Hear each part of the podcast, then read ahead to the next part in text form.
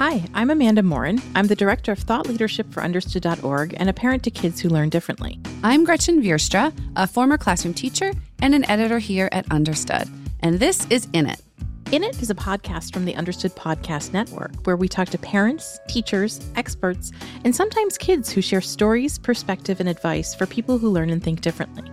And today we've got a very special guest someone who's shown us what an impact it can make when we represent and celebrate those differences in a big way.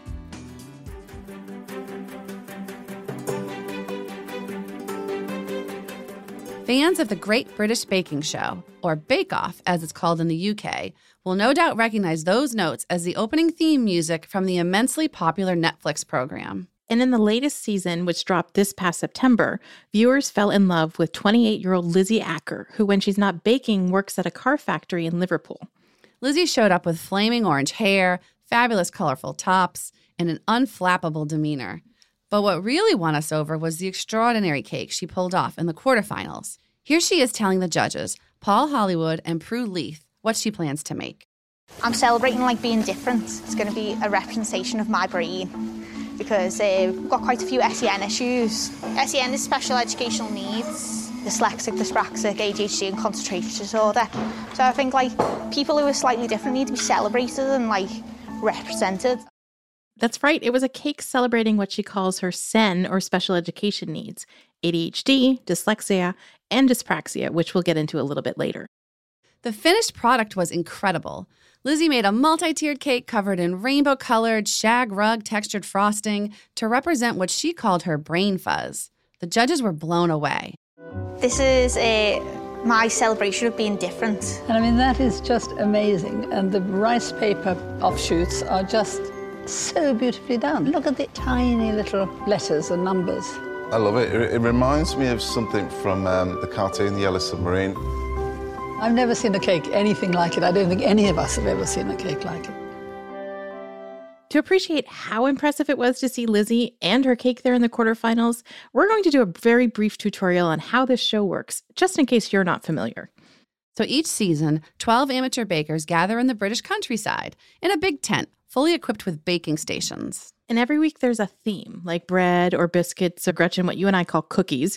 And the contestants are judged on the basis of three bakes. Round one is what's called the signature bake, where they bring their own style to a classic recipe, and they can practice this one in advance. Round two is the technical challenge, where the bakers are presented with a recipe they've never seen before, often for a bake they've never tasted, and they have to tackle it on the spot. Oof, that's a lot of pressure. And last but not least is the showstopper, an elaborate bake that must be delicious and visually stunning. Now, keep in mind, while they're baking in the tent, you've got the judges circling like hawks, watching their every move, and you've got the two co hosts, Matt and Noel, sidling up to them, distracting them with chit chat and terrible puns. And then there's the competition. All the other bakers running around, chopping, whisking, mixing, cheering each other on, but also trying not to be the one to get sent home that week. You'll hear Lizzie talk about some of those bakers, like Chigs, Giuseppe, Freya. We wanted to know what this whole experience is like, and especially what it's like for someone like Lizzie, whose brain, as she says, works differently from other people's. We also wanted to know what it meant to Lizzie to share her thinking differences not only with the folks in the tent, but everyone out there watching. We loved every minute of our conversation with Lizzie, even when we couldn't quite follow everything she was saying, which happens sometimes because we didn't grow up in Liverpool. If you're having trouble following along, don't worry. We've got a full transcript of the conversation on our website at u.org slash in it. Of course, we had to start with, oh my gosh, you were on the Great British Baking Show. We are so excited. yes. it is so exciting. It's like, it was an amazing thing to be a part of. It's just like one of them weird things that you never think you're going to be able to do. And then suddenly you're on it and you're like, what, what happened here? was it stressful being on a show like that or was it just fun? Um, probably the prep was stressful thinking about leaving home for so long. And then I like uh, hyper focused on outfits when I should have been like making recipes. And then suddenly I'm just like, what am I going to wear for like week six if I get there? And everyone else would be like, have you done these recipes yet? And I'd be like, no, but I've bought like 10 outfits. Um, Your clothes are amazing. Um, my question for you, as someone who loves to cook and bake, um, what's it like to be able to use all of their amazing equipment and just have that that space and that time to be able to cook like that?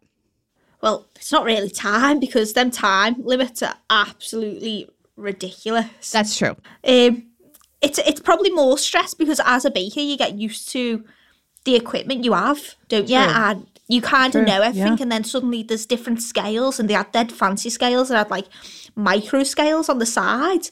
And it's the first time I've ever like weighed out salt and stuff, and I'd be like, "Oh my god, I'm really putting like two grams of salt in this cake." Oh.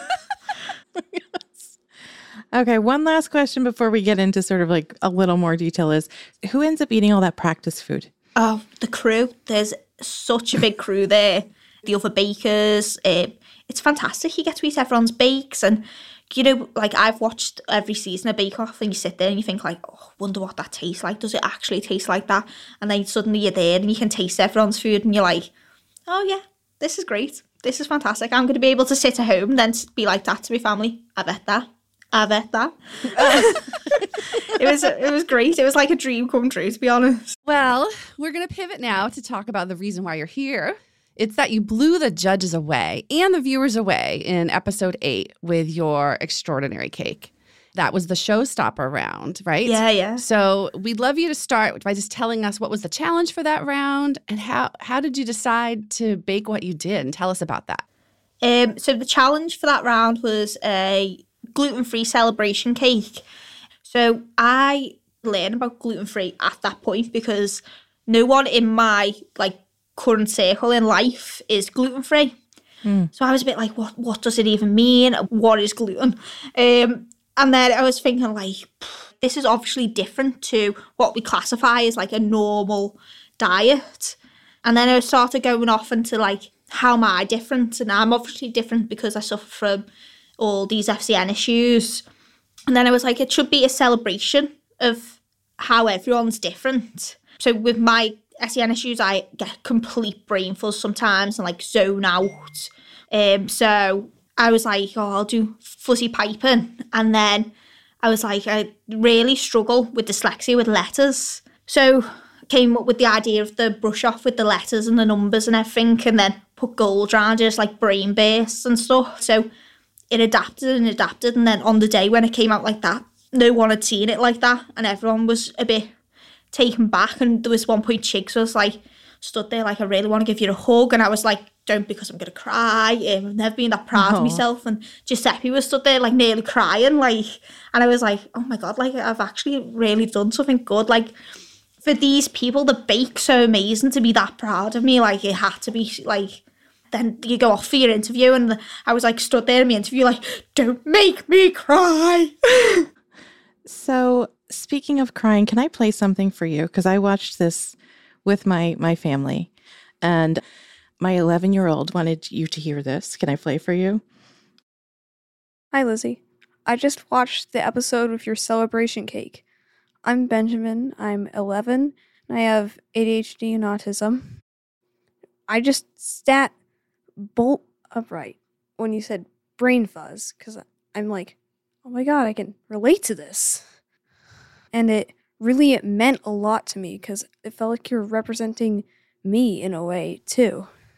oh don't you got me crying again Oh, I didn't mean to make you cry. I just wanted you to know what an impact you actually made. oh no like I, I think it's like lovely like it's it's really lovely but it's really sad that like people just don't feel seen oh guys what have you done to me oh. So let's reframe that as like a celebration, Yes. right? We're going Yep, back to the yep. celebration thing. I was watching him watch and the joy on his face when he recognized things, it was really powerful. I also want to know a little bit more about what you call your brain fuzzies. If I'm correct, you you have ADHD, dyslexia, and dyspraxia, is that right? yeah yeah yeah Do you remember when you first noticed what you're calling brain fuzzies? Um, so it's probably primary school. I didn't really notice anything. I just knew it was like different, and then I'd started going to an SEN school that was like a major like major, major thing in my life that like really helped me because um, the woman at the SEN school, Michelle, I started seeing her when I was seven and um, seeing her all the way until I was 21 and still in uni.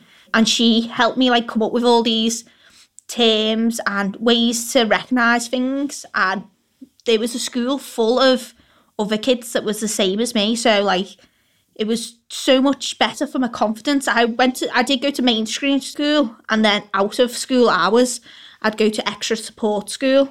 So it was in the extra support school where I came up with all this confidence and then all these terms like brain force and stuff like that because although brain fuzz could sound like it's a bad thing, sometimes it's great because sometimes brain fuzz is what you need to like zone out a bit when you need to. Like when you're really overstimulated and your brain just starts and then it's it's kind of like a protection thing as well. Did you ever describe this to your family and your or teachers and did they understand it or did you feel understood by them when it came to this? In prime school, one teacher told me everyone's got light bulbs in the head, but yours just don't work. Um, so that wasn't the best supportive place. And then in one of my secondary schools, they had a really good SEN unit that was quite supportive. And then I went to a different sixth form, which had just become a public school from a private school. So that was really interesting because they didn't really recognise students with SEN issues because they were private.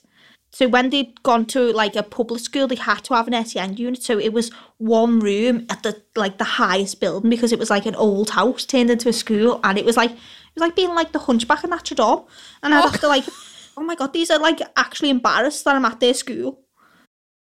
In the United States, it used to be the basement. So I, I, I hear what you're saying. Yeah, like hidden away. I like the world's been changed by people with neurodiversity. Yep. And it's neurodiversity that creates all these massive impacts and change that positively affect our society. So we are not the people that should be shunned into corners or basements or top rooms of houses. Like we are the people that should be celebrated and invested in time wise because the difference in the end of the day is going to come from us. Yes. I mean, look at all of us right now, right? You're changing the world one amazing tasting dish at a time, Yes. right? We're changing the world by talking to people like you. Back to the brain fuzzies for one more sec. Were you able to explain this to your family and friends and how did they react to this and support you? So my family, my mum's got dyslexia and my little sister has too.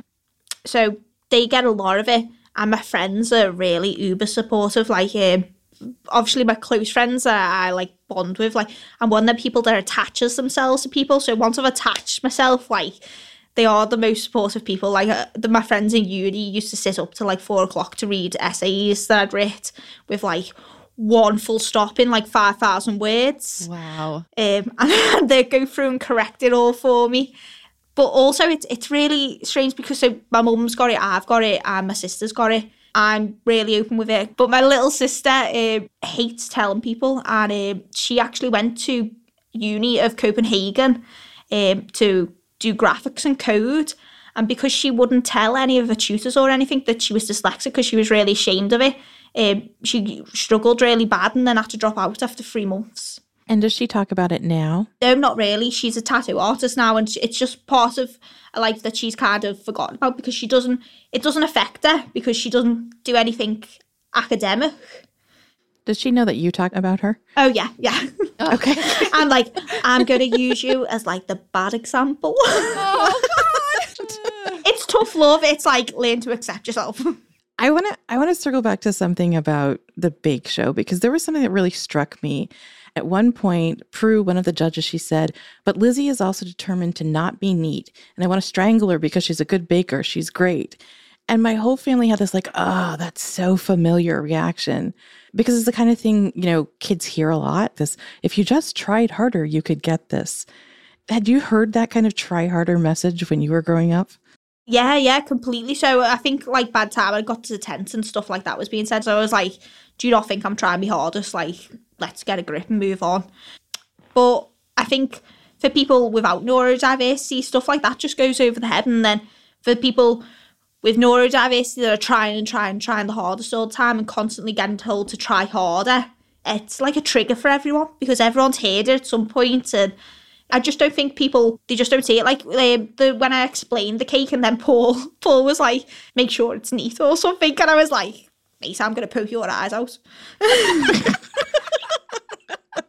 you can't you can't like stop and be like, Paul, that was uh, quite um, triggering for me because that's what people have said throughout my life.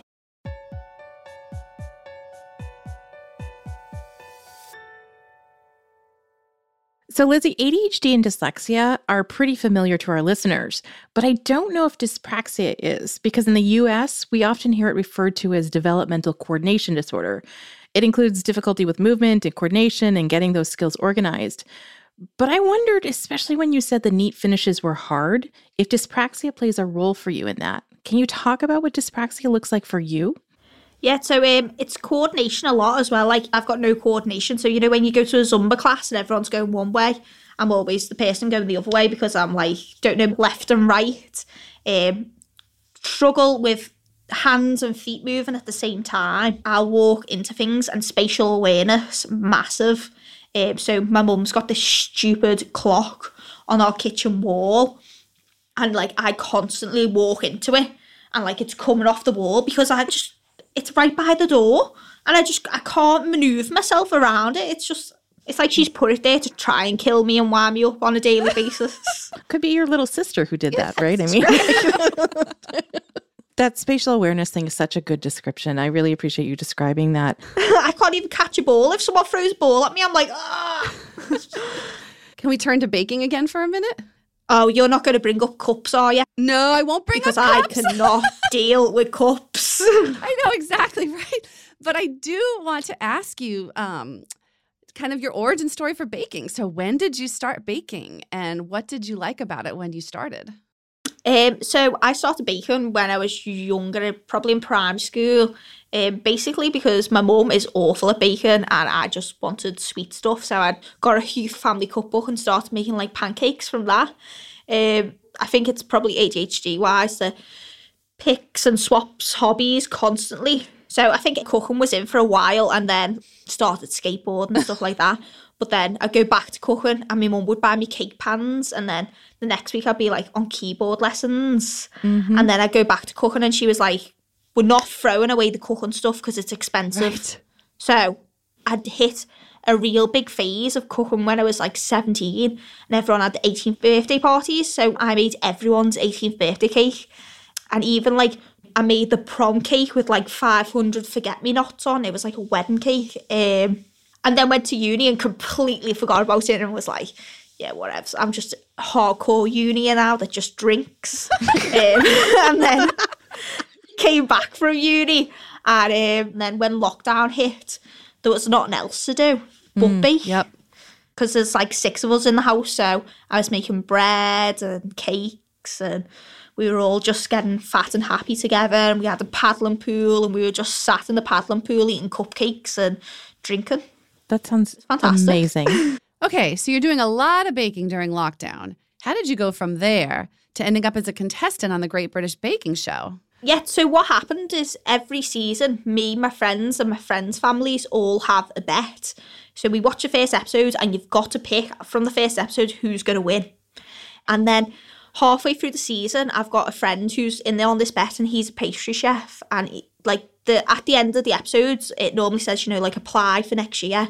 And he was like, you should apply. Like the stuff you've been throwing out, like it's really good. Like definitely apply. He was like, you're dead creative. You'll be able to do it. And I'm like, oh, stop trying to like hype me up or make me head big. Um, and he was like, no, no, you're really good. And I was thinking, yeah, whatever. So I'd kind of filled in the application, but not really put much force into it because I was like, I'm not going to send it. And then the day before the applications closed, he texted me and he was like, have you applied? And I was like, yeah, yeah. And he was like, no, no, have you, have you actually applied? Because if you don't apply, I am applying for you. And I was like, oh, I'll send it. So I never actually got anyone to check the application form, which is massive for me because if I send like an email or anything, I normally get someone to check it and make sure like the spelling's all right and stuff. And I just sent it, and then suddenly when they rang me up and were like, "Oh yeah, like it's a whole big like round of auditions," they were like, "Oh, you're through to the next round." I was just like, "Oh my god!" Like how's this happened? And like, I felt like even more proud because I'd done it by myself. I got no one to check it. It was no one else's words. It was all me. And suddenly they, they were like, you are good enough. Even as you are, you, you're good enough to be on the show. And then from there on, I just kind of kept on going. And then suddenly they rang me and they were like, oh, you're on this year's show. And I was just like, oh my God, what has gone on? Oh, that's an amazing story. Had you shared with the Bake Off producers ahead of time that you had SEN needs and learning differences? Yeah, yeah. So I told them because uh, they ask you whether you're worried about anything going into the tent. And uh, my main concern was the technical challenge and not being able to read the words. So they'd set up that, you know, if I couldn't read anything, one of the producers would read it for me. Okay. So they will make acceptance and help you out, put into place if you need it. I have trouble following recipes, and I was thinking, what is it like if you have trouble reading anyway and you're under time pressure? Yeah, I think there was one week, I think it was uh, the Jammy Dodgers. Uh, the recipe said fluted or fluttered, and I still can't even remember or get it right. And I'd said that, I don't know whether this is fluted or fluttered, and there was tweets about it like, how can you be on the British Bake Off? You don't even know it's a flutter cutter. Oh my goodness. That must be so hard to watch it and have these things running through your head and, and have people react and oh just to keep it together. Loads of people like were reacting like when I told Matt that I'd watched Harry Potter instead of practicing. Lizzie, I love cooking and watching TV, but I don't have tons of time, so I didn't watch every episode. Confession. So what is the Harry Potter thing? Um, so on Biscuit Week, um, Matt came up to me and said, Did you do much practice for this? And I turned around and said, No, I watched Harry Potter all day. And everyone was like, What? You spent a day watching Harry Potter instead of bacon? That was mainly because the pressure is so immense that, like, Harry Potter is like my comfort blanket. It was what was coming out when I was a kid. So, like, it's just like relaxes me. Yeah. And I was so overstimulated at this point that I just needed, like, to just zone out to something that I know. And that's what that was. And people were coming for me on Twitter like, if you don't care about Bake Off, why apply? Why would you waste a day watching Harry Potter? And I was just like, oh, whatever. These people, like, they just don't, they genuinely have no thought of like the pressure that's gone into it or anything. They just, they jump on anything. One of the things that struck me as I was watching the baking is how complex the things are, right? You have to time things, you have to keep track of all the steps. This has to go in the oven, this thing is melting, this thing has to cool. You have to get all the, those steps. How did you keep track of all of that? I mean, I can't keep track of that and I don't have ADHD. so it was it was really quite funny because I was thinking I was going to be like the one in the tent that was like you know like a squirrel on crack constantly like and then they'd put me next to George or Chigs who was actually like that and I'd just be stood there like a sloth. Because I'd have so much going through my head that I could only focus on one thing at a time. So I'd stand there just making jam for 15 minutes and everyone would be like why is she not moving? Why is she not doing anything? Can I'd just be like watching everyone else. And then I'd be like, oh yeah, I'd best go off and do something. So I just, I literally done one thing at a time, whereas everyone else was jumping around like loons, doing everything at once. Because I'd practiced like that. So week one, that's when I had like the the runny mini rolls because I'd accounted for all my like, oh, I'm just going to do this at this point in time, but I never accounted for adding them like half an hour in that Matt and Noel are going to stand there and talk to you. So that Yeah. affected me so much. So that's why my caramel was too hot and it all ran out. And I was thinking, yeah, it's because the bloody came and distracted me for 25 minutes. I've accounted for my own ADHD time, but not for your chatting time. That is so The- the- true. I want to ask you something else related to the skills you need for the show. So, um, I love baking too, but I like to bake things that taste good, not necessarily look great, you know, like cookies and muffins and breads and things like that. And so, if I were on that show, I would definitely get shot down for my lack of finesse. and so, I know that's something that the judges gave you a hard time about. Did you feel like it's something you learned or got better at during the show? I probably got better towards the end because you do refine your skill set constantly while you're on the show.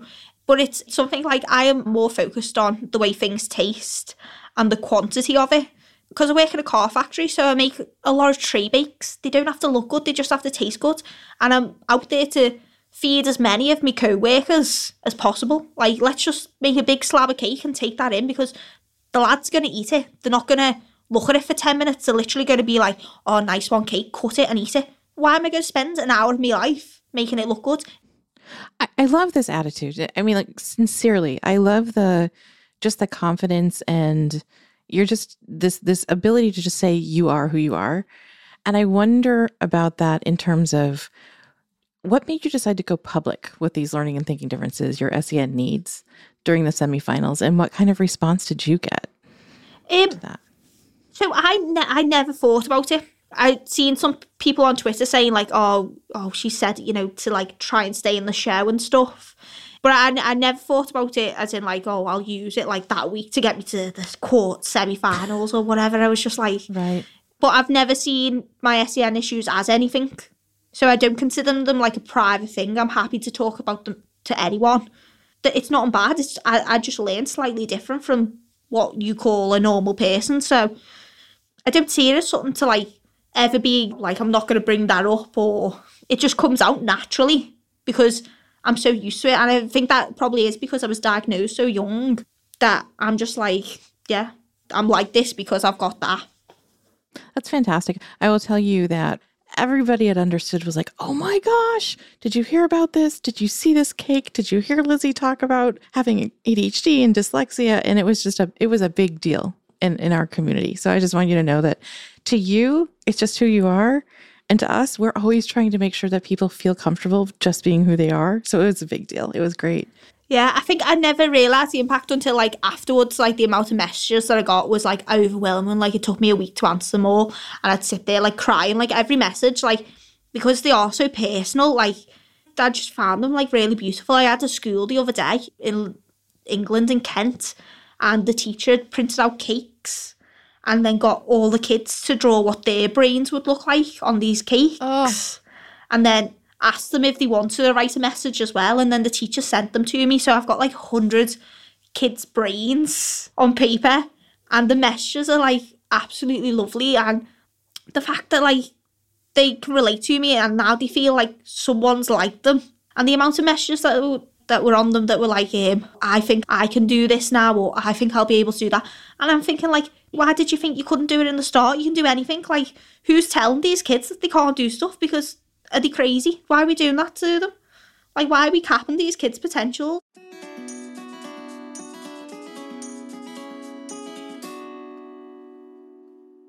I, I was listening to another interview that you did, and I forget where, because I was just kind of going down the Lizzie rabbit hole of information and watching videos, listening to things. And you had mentioned that you were thinking about doing a cookbook for kids with learning differences. So I would love to do a cookbook. Um, I want to target it towards the neurodiverse community. Obviously, if you're not neurodiverse and you want to buy book, buy it. It's just going to be a fun book. But I don't want any plain white pages, you know, so people can read off coloured backgrounds because it's easier. I want loads of sensory stuff in there. But I keep getting told by publishing companies that it's too niche.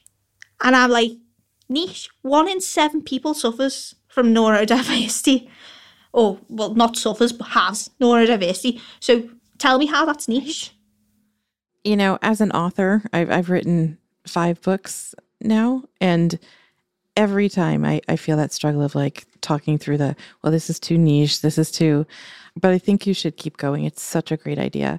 I like the idea of, you know, having the sensory components, the visuals, the, you know, it just makes so much sense. Yeah, I heard you mention, and if you would explain this, I would love it. Um, having people be able to like preview smells with like a scratch and sniff thing. Can you explain that? so um obviously i've been around a lot of kids with autism who have a lot of issues with food especially like smell and texture. So a lot of it is getting used to something. So if you could smell what cinnamon smelled like before you baked with it and got used to that smell over a week and then you decided okay i now don't mind the smell. Maybe i'll be able to taste it and add it to a recipe. If we could have like a page full of all different things like that so people can get used to these smells and then feel like they can bake with that ingredient and then find a recipe that they can use it in, in within the book like it would open up so many people's lives because then they'd go, be able to go to a restaurant and order a cinnamon roll and be like, oh yeah, I'm actually fine with that smell and the taste of that now. I'm I'm completely used to it. Oh, that's It's an amazing idea. It's brilliant. Like I've thought it all out and I want all my chapters to be based around like taste, smell, texture.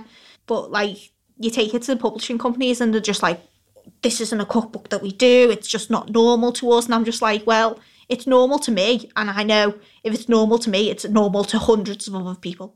I think it's a great idea. And I really hope that you find somebody who is going to bring this project to fruition because it sounds amazing.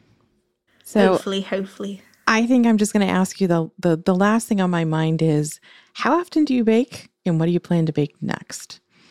So currently, I can bake only on the weekends because I'm still working shifts at the car plant. Um, and then my days are like taken up doing fantastic podcasts like this and all other projects. So I'm saving my bacon and I've just bought a house that I'm ripping out as well. So I've got that on top of everything else. So my bacon normally happens at the weekend. Today I've made lemon, buckwheat, and almond bun cake and some crinkle cookies. Oh my God, yum. Um, and then tomorrow, um, I've got a bricky coming tomorrow who's Polish. So I'm gonna have a look tonight and see if there's any like special Polish desserts I can make and make him try them. um, so that's that's what I do on my weekends now. I now. want the lemon Bundt cake. Lizzie, oh my gosh, thank you so much for joining us today. It was such a pleasure to talk to you. I love that you're doing things you love and that you just are who you are. This is so much fun. Thank you so much. oh, Tar, thanks for having me, guys. It's been great. For more of Lizzie's fabulousness, check out season 9 of The Great British Baking Show on Netflix. And you can find a full transcript of this conversation at u.org slash in it. You've been listening to In It, part of the Understood Podcast Network. You can listen and subscribe to In It wherever you get your podcasts. And if you like what you heard today, please tell somebody about it. Share it with the parents you know. Share it with somebody else who might have a child who learns differently and loves to bake. Or send a link to all the great British Baking Show fans you know. In It is for you, so we want to make sure you're getting what you need. Go to u.org slash in it to find resources from every episode. That's the letter U as in understood O-R-G slash in it. And please share your thoughts. Email us at init at understood.org or leave us a message at 646 616 1213, extension 703. That number again is 646 616 1213, extension 703. And we might just share it on a future episode. As a nonprofit and social impact organization, Understood relies on the help of listeners like you to create podcasts like this one to reach and support more people in more places. We have an ambitious mission to shape the world for difference, and we welcome you to join us in achieving our goals. Learn more at understood.org/mission. In It is produced by Julie Subrin. Justin D. Wright mixes the show. Mike Errico wrote our theme music. Laura Key is our editorial director at Understood. Scott Cocchiere is our creative director. And Seth Melnick and Brianna Berry are production directors. Special thanks this week to Stephanie Powers in Liverpool. And thanks to you for listening and for always being in it with us.